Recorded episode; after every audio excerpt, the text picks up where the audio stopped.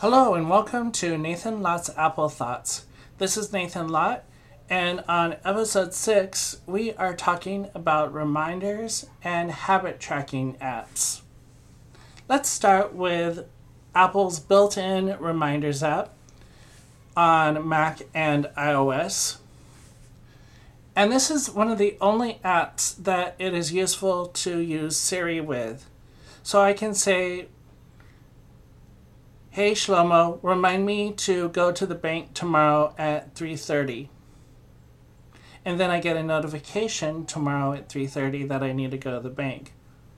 It is also good for recurring reminders. So every Monday it reminds me to take out the recycling and every Thursday it reminds me to take out the trash.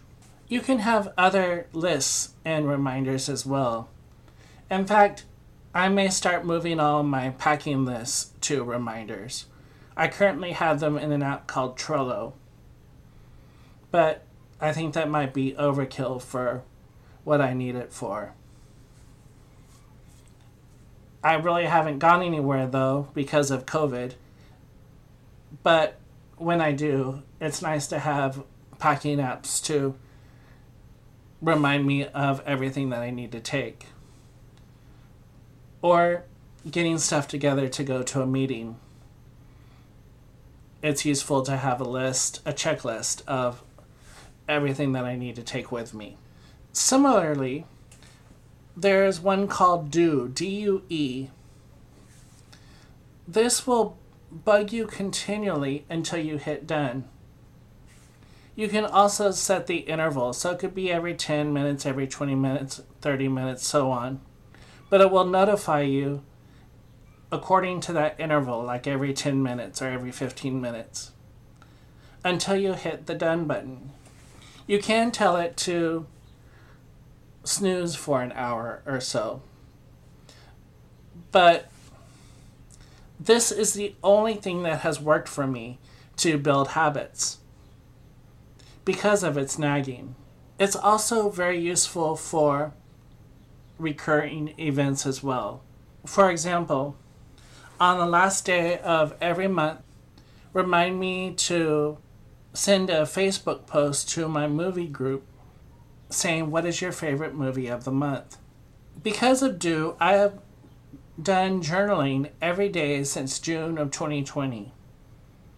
I also use it to remind me to water my plants on Monday, Wednesday, and Friday evenings. Another app is Things, Things 3.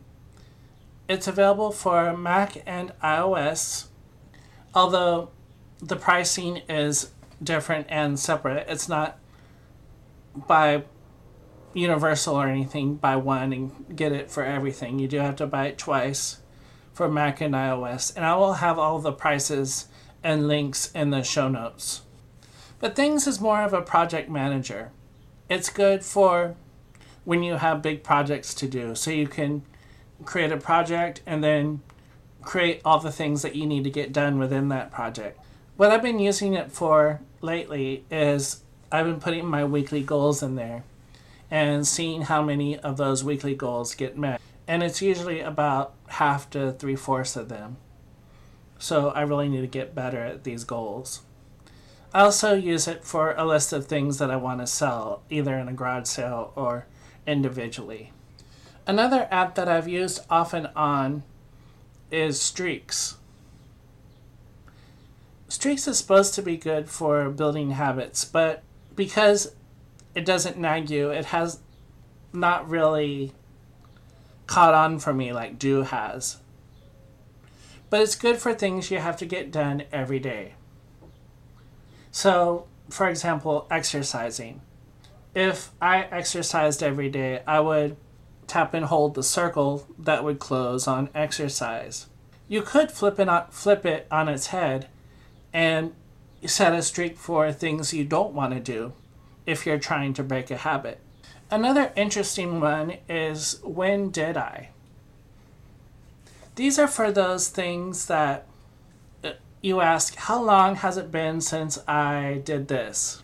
How long has it been since I replaced my toothbrush head or gotten a haircut or replaced my razor, or replaced the windshield wipers on the car, or changed the air filter. So for when you do those things, you can just tap it and it resets the timer.